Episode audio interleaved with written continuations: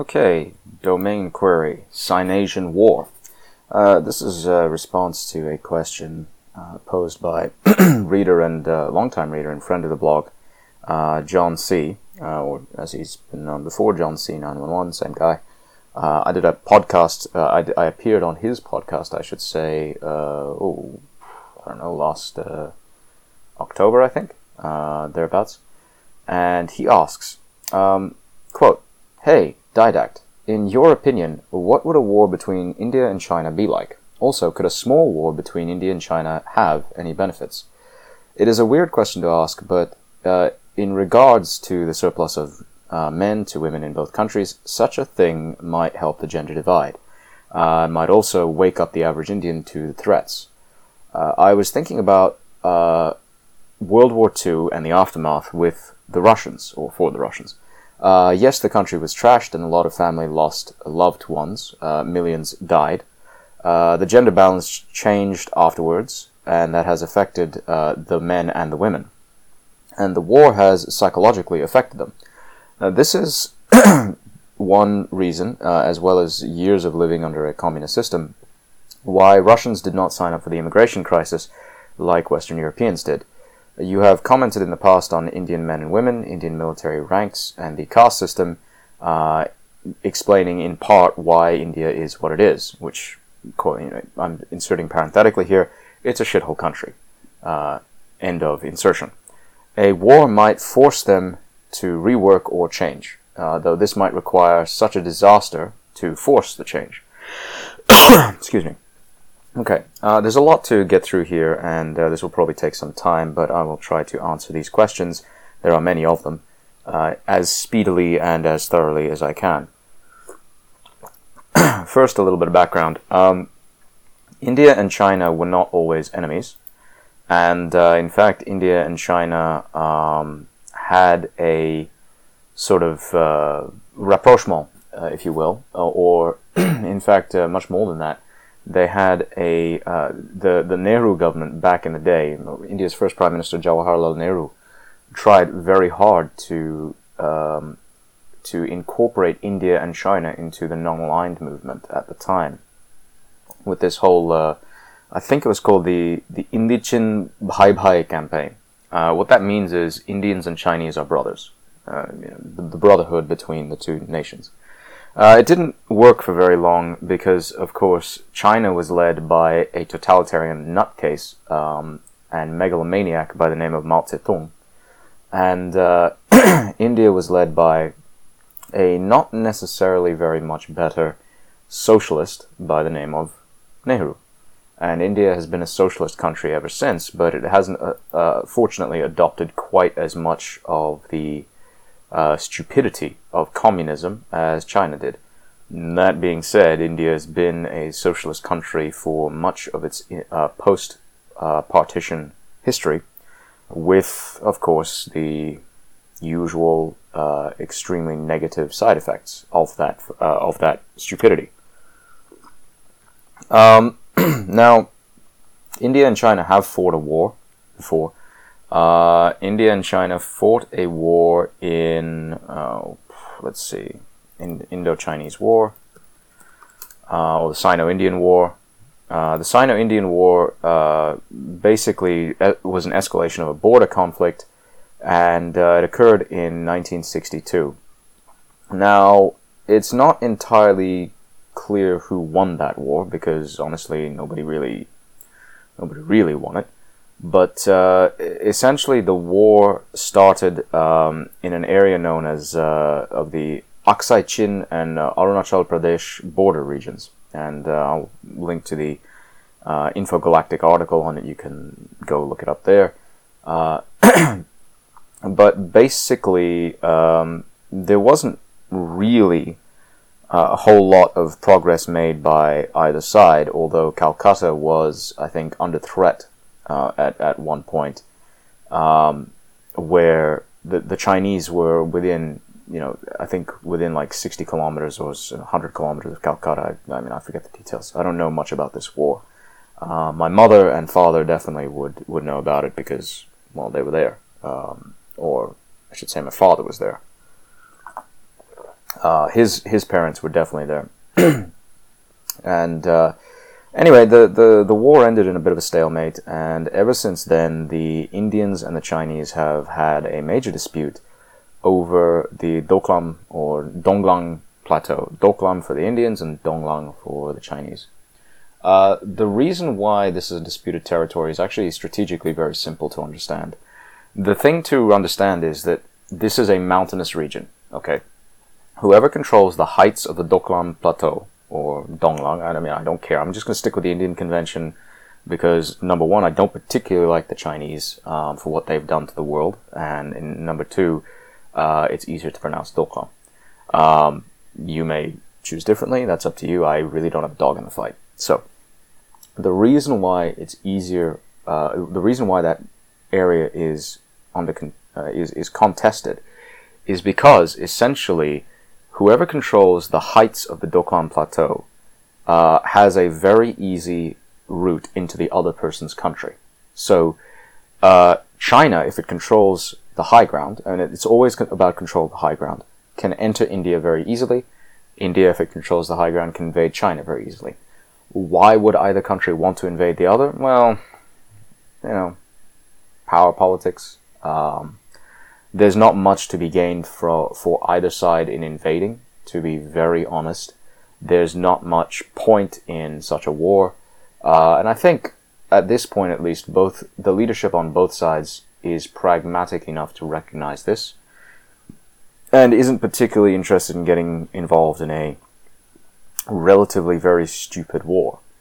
Um, the, uh, the, the, the, the aftermath of this war was more or less uh, a stalemate, although it did result in the sweeping modernization of the Indian military because it became very clear uh, during that war that the Indian military simply could not respond quickly enough to a much faster mobilized, which is astonishing if you think about it, uh, and much more technologically advanced Chinese military. And it, it, remember, we're talking 1962 here.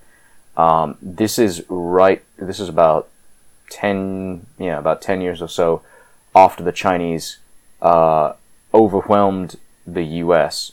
and the Allied forces uh, in South Korea or in the Korean theater, simply by virtue of sheer numbers and then were beaten back to uh, a stalemate, a very bloody stalemate, by virtue of American military technological supremacy.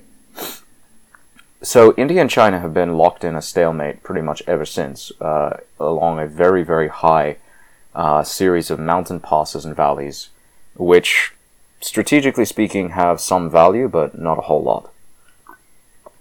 Um, now, to get to the specifics of his question, what would a war between India and China be like? Uh, extraordinarily savage. Because the thing to understand is the Chinese uh, have the world's largest standing military. They have over 2 million men under arms and can muster those men pretty easily and pretty quickly. And every summer, because uh, Chinese, uh, male Chinese have to do compulsory military service, that number jumps enormously uh, while they are trained for, I think, three to six months. I forget exactly how long the period of military service is. India does not have mandatory conscription, as far as I'm aware. It does not have any form of mandatory conscription. Uh, the Indian military is a couple of million strong, but it's not as big as the Chinese military is. And um, in terms of quality of equipment and training, the Chinese are far inferior to the Americans. Pretty much everybody is inferior to the Americans if you look at the level of uh, equipment and training that the average Chinese infantryman gets, it's like a, a tiny fraction. It's like one tenth of what the American, the average American grunt in the army, never mind the Marines, the army gets. Okay. Uh, that being said, India has a serious problem with aging equipment.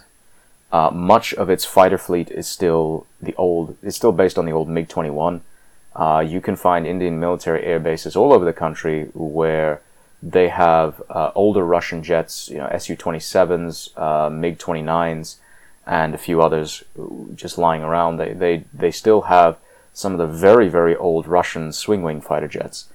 And the Indian military high command does not have a particularly good grasp of integrated, what you might call systemology. Uh, neither the Indian nor Chinese militaries have this. But the Indian uh, military basically just has sheer numbers on its side uh, against most other regional counterparts, but not against China.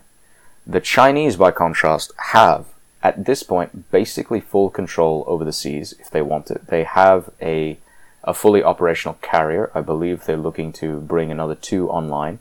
Uh, they have a quote unquote fifth generation stealth fighter. It's it's bullshit. It's not a fifth generation fighter. The J20 Chengdu is not a fifth generation fighter. It's a it's a bad knockoff of the F22 uh, because the Chinese basically stole all of that military technology from the U.S. and uh, it, incidentally, back when the F-117 Nighthawk was shot down in uh, over uh, basically over Serbia uh, in the Kosovo War in 1999, the the wreckage, some of the wreckage from that uh, shoot down from that aircraft was stored at the Chinese embassy in Belgrade.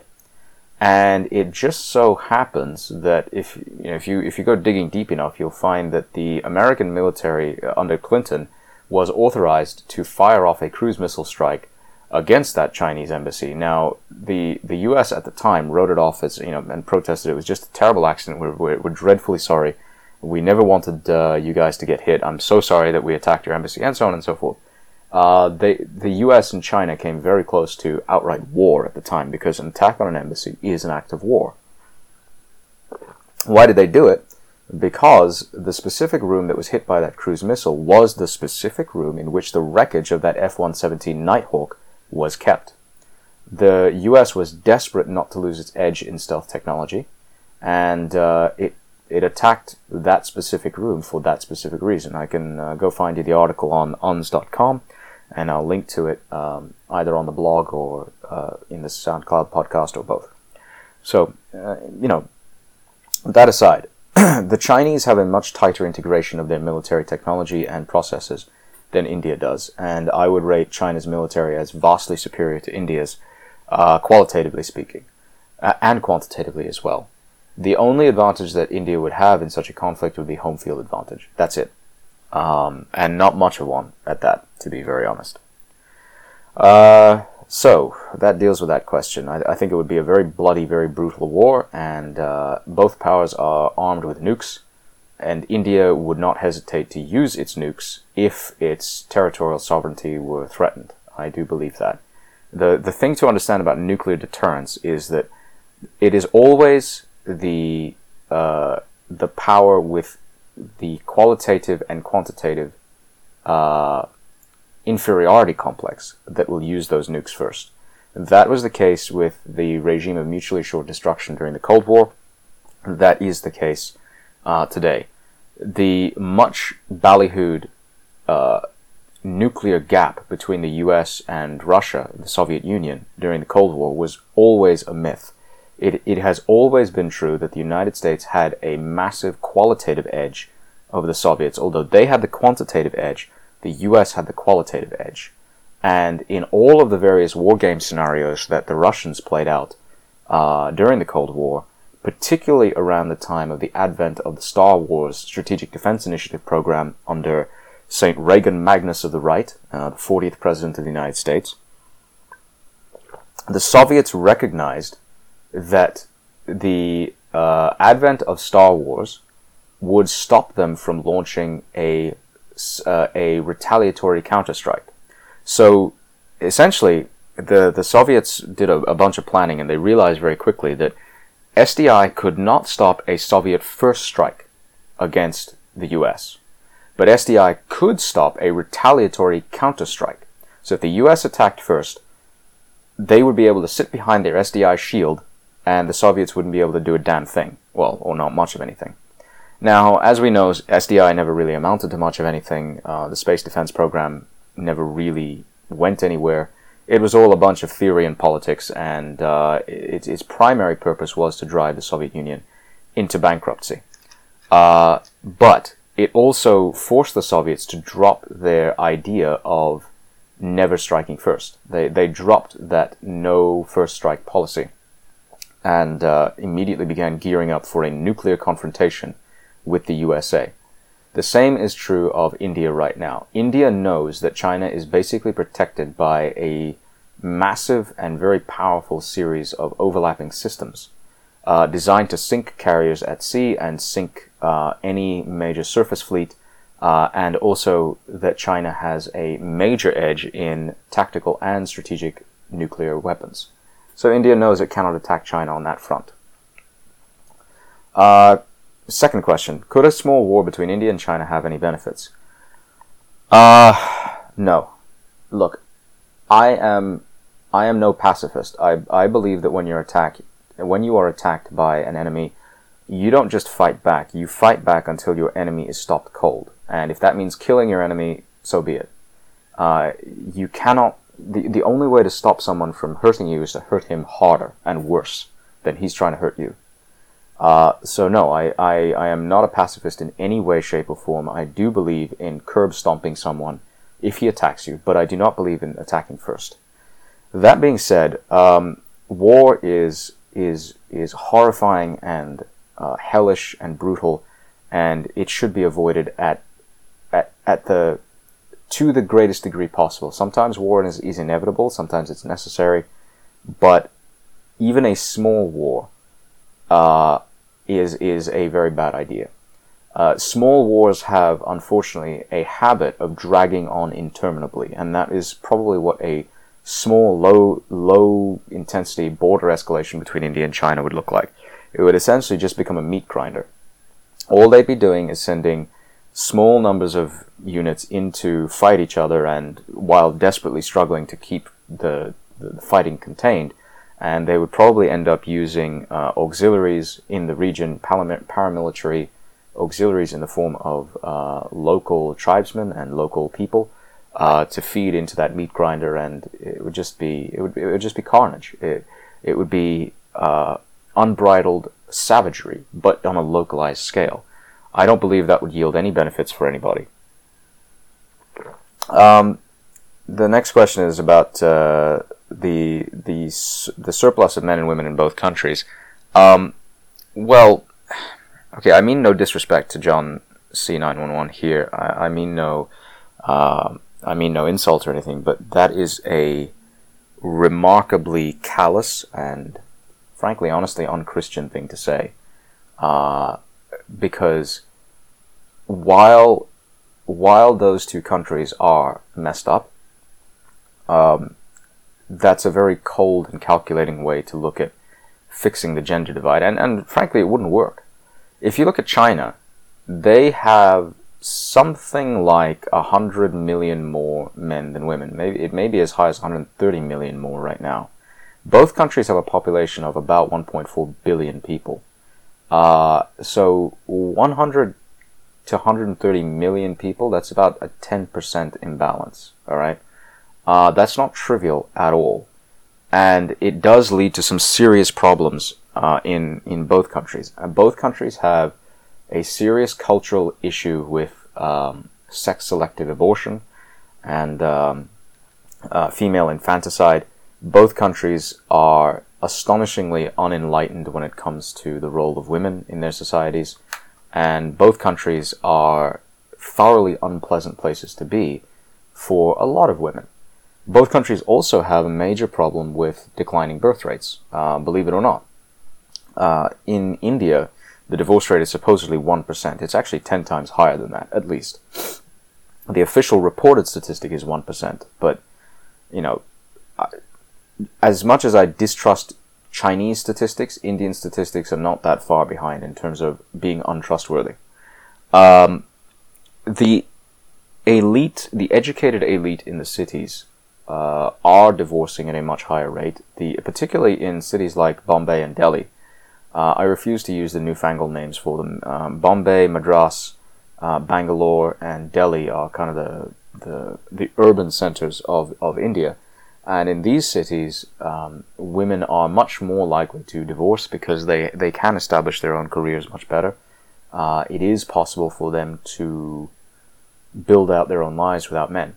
So that that gender divide isn't going away anytime soon, and really the cultural programming necessary to make it go away is not going to take root in either country.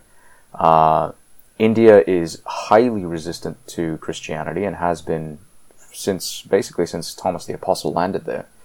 Uh, believe it or not, the British, the Christian British, supposedly nominally Christian British, did tremendous damage to the efforts to establish a Christian kingdom in India.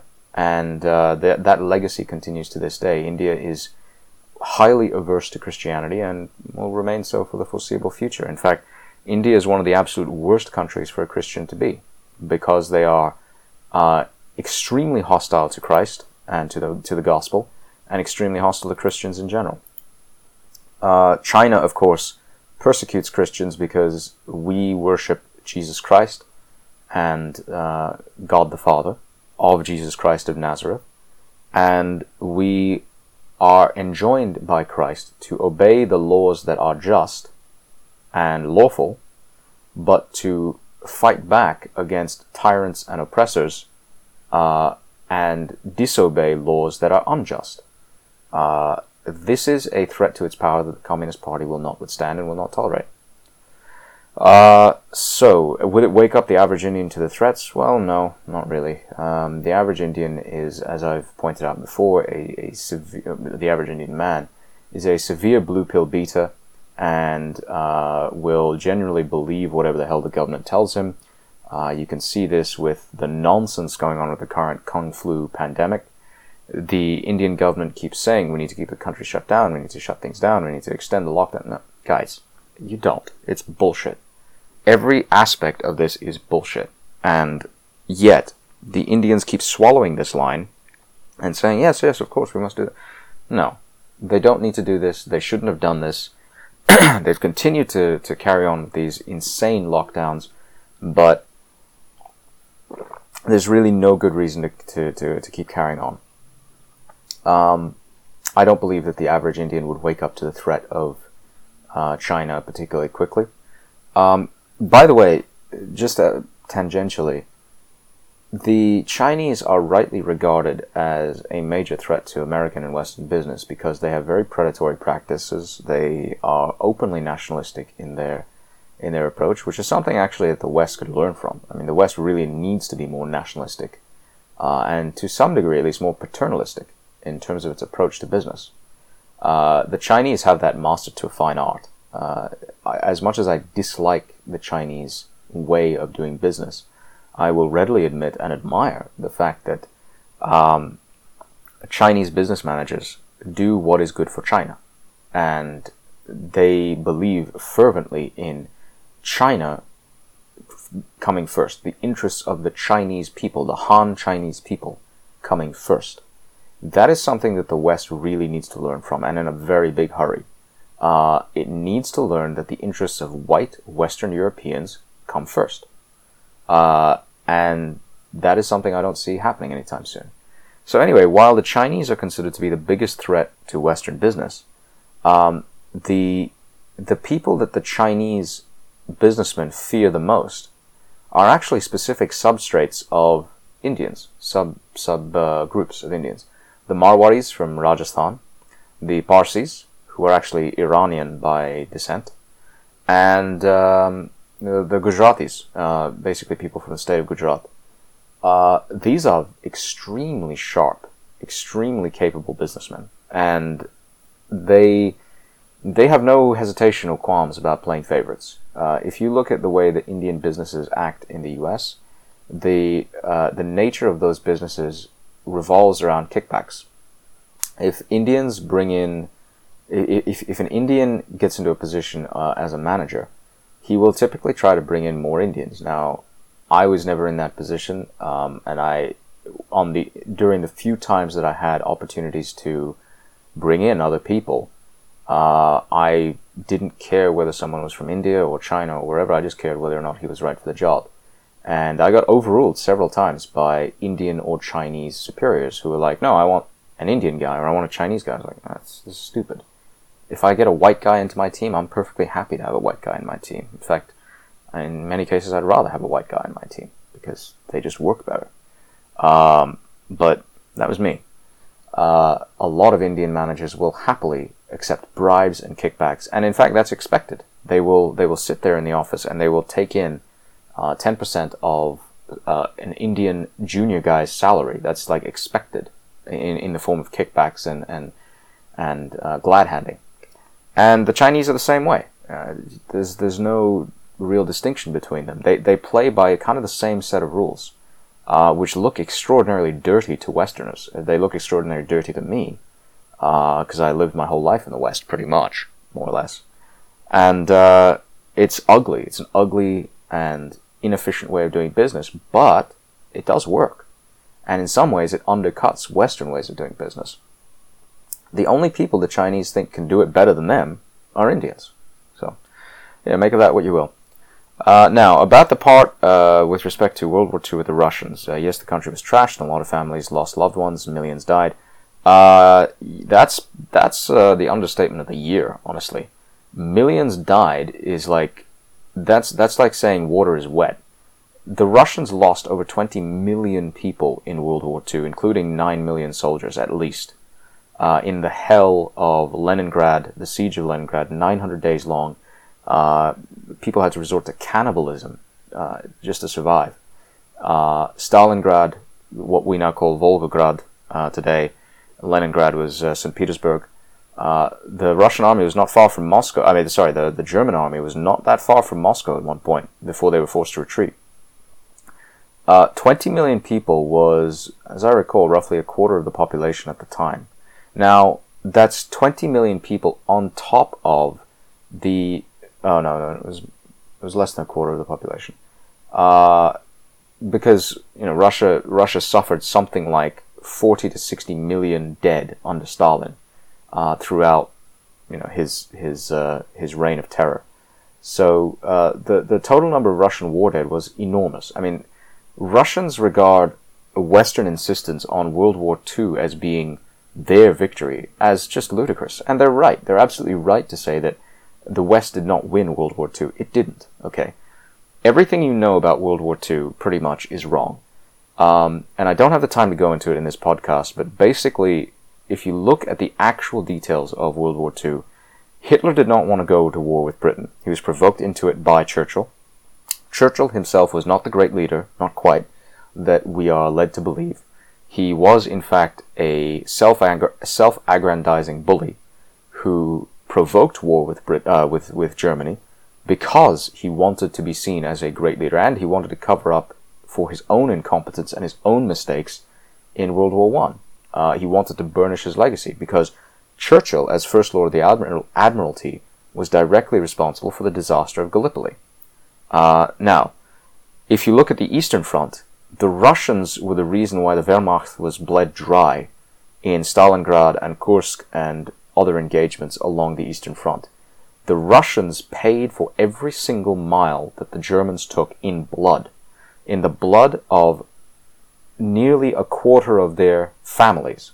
Uh, every, pretty much every single family in Russia was affected by the deaths in World War II. Not, not one family, so the story goes, in Western Russia at least, was unaffected.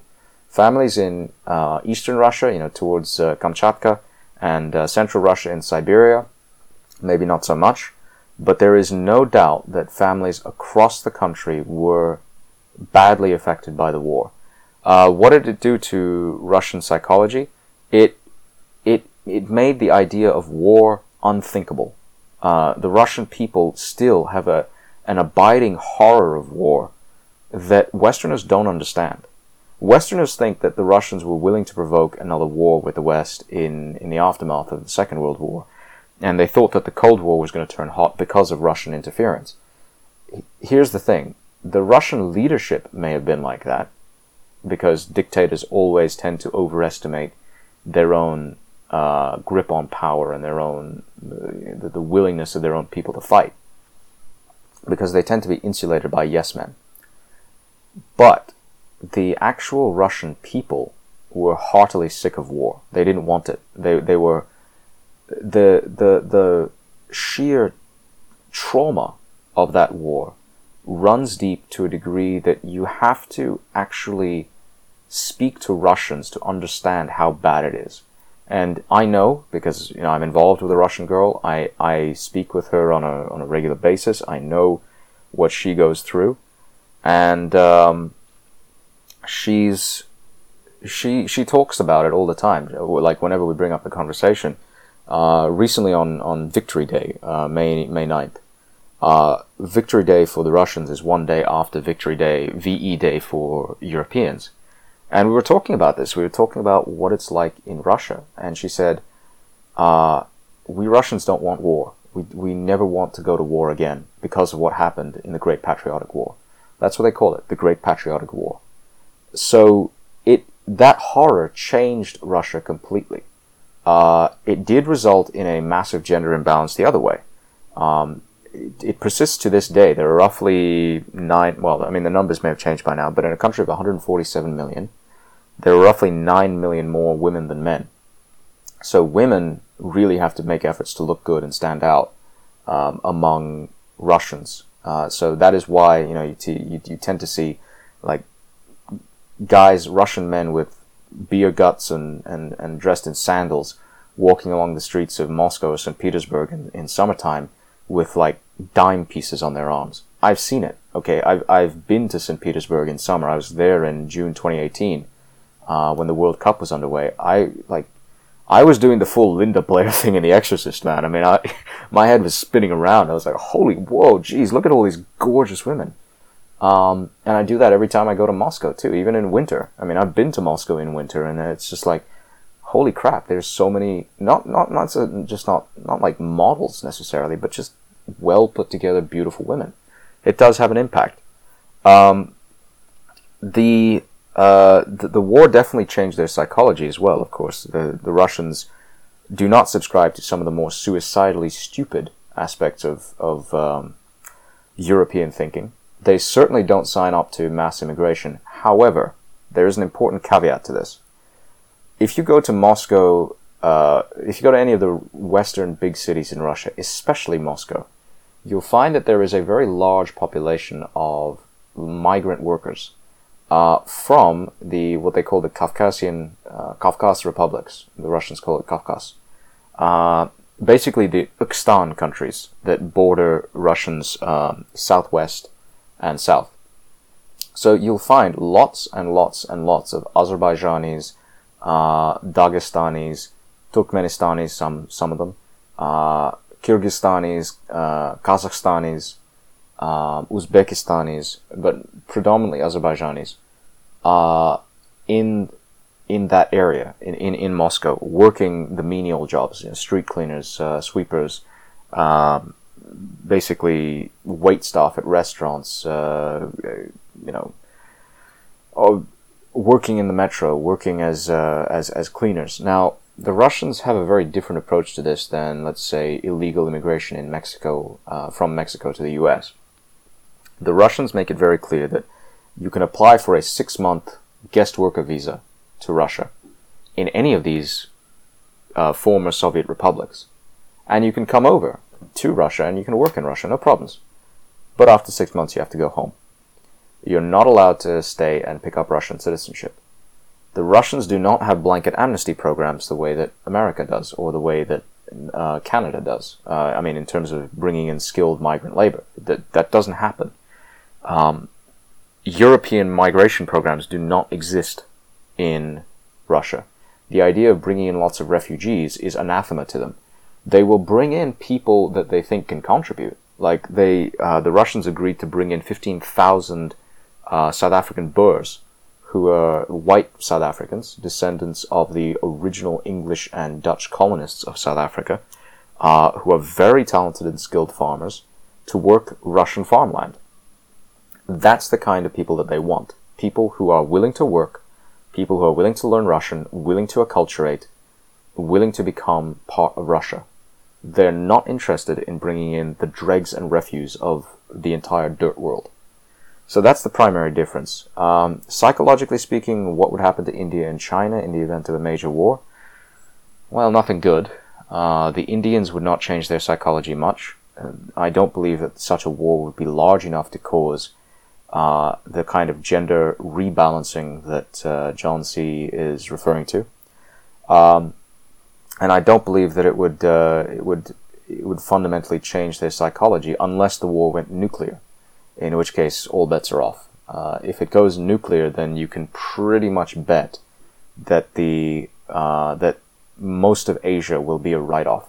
Um, you can pretty much bet that South Asia will be destroyed. Uh, much of Han Chinese territory will be destroyed, and uh, you know, pray to God that never happens because that would be an absolutely horrifying, horrific, uh, you know, outcome. Uh, finally, um, you've commented in the past on Indian men and women, Indian military ranks, and the caste system. Well, look, uh, India suffered much worse than a war with China could make it suffer. Think about it. Under Mughal occupation, or actually under Islamic occupation of India, the total number of people killed is estimated, I'm talking estimated, we don't even know what the real number is, at 80 million. Okay, 80 million. That's under what? 500 or so years of Islamic occupation of India. That is vastly more than the entire death toll of World War II. That, admittedly, it's spread out over 500 odd years, but that is the kind of number we're talking about. The Muslims slaughtered so many of India's people that, you know, uh, entire villages were wiped out, entire cities were razed to the ground, and piles of skulls were raised uh, uh, among the ruins. Uh, the, the the advent the reason why the Sikh religion exists in the first place is because of Islamic invasion of India. Now, that is the degree of shock that the Indian culture has absorbed. And it still hasn't changed. Okay? The caste system still exists. The caste system is still a fundamental part of Hindu society. Muslims are outnumbered in India by about four to one.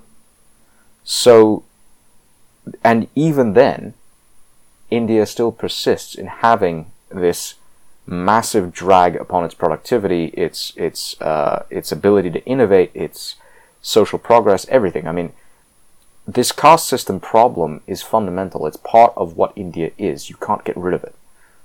The only way to get rid of it is literally to bomb Hinduism out of existence, and that is beyond the pale. I'm I, I mean I won't even talk to somebody who contemplates doing that because that is so anti-human and so disgusting that I, I can't even begin to contemplate um, the idea. It's just horrifying.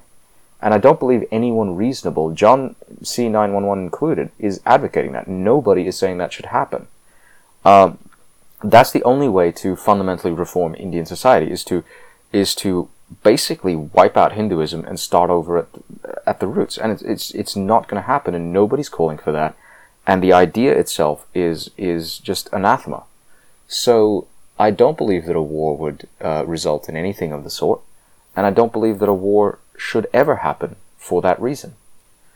Um, so would uh, would Chinese society change as a result of this? Uh, no. Um, both India and China take pride in the fact that their cultures are like 5,000 years old, roughly speaking. Uh, the Chinese would claim that theirs is older. Uh, Indians might dispute that, but uh, you know the caste system has definitely been around for about 1,500, maybe 2,000 years. Um, the Chinese way of life, as we know it today, has definitely been around for about 2,000 odd years. Uh, China as a united political entity has existed since the time of Qin Shi Huangdi, the emperor, the first emperor of the uh, Qin dynasty, who built the uh, Qin dynasty, I think, yeah, who built the Great Wall, um, and he is the reason why China is what it is today. I mean, China has, owes its systems of weights and measures, its language, its alphabet, its Great Wall uh, to him, its system of governance to him. So that's how long dated a culture we're talking. By contrast, most Western nations, as we understand them today, have really only existed for uh, five, six hundred years, uh, maybe a thousand, thereabouts. England, uh, 1200, 1500 years. So the United Kingdom has not existed as a united nation for more than uh, 350, 400 years, something like that. So um, the idea that you're going to change China radically is silly. Not going to happen. Uh, not without a severe existential threat to the Chinese or to the Indians. It's not going to happen. Okay. Um, and I don't believe that a small scale war will correct these imbalances, nor should it. And we should not look to war as a corrective measure. Uh, down that road lies madness. Um, I do believe that India and China will eventually come to blows because um, both are rising powers. The Indians have their own very kind of recalcitrant, stubborn way of doing things.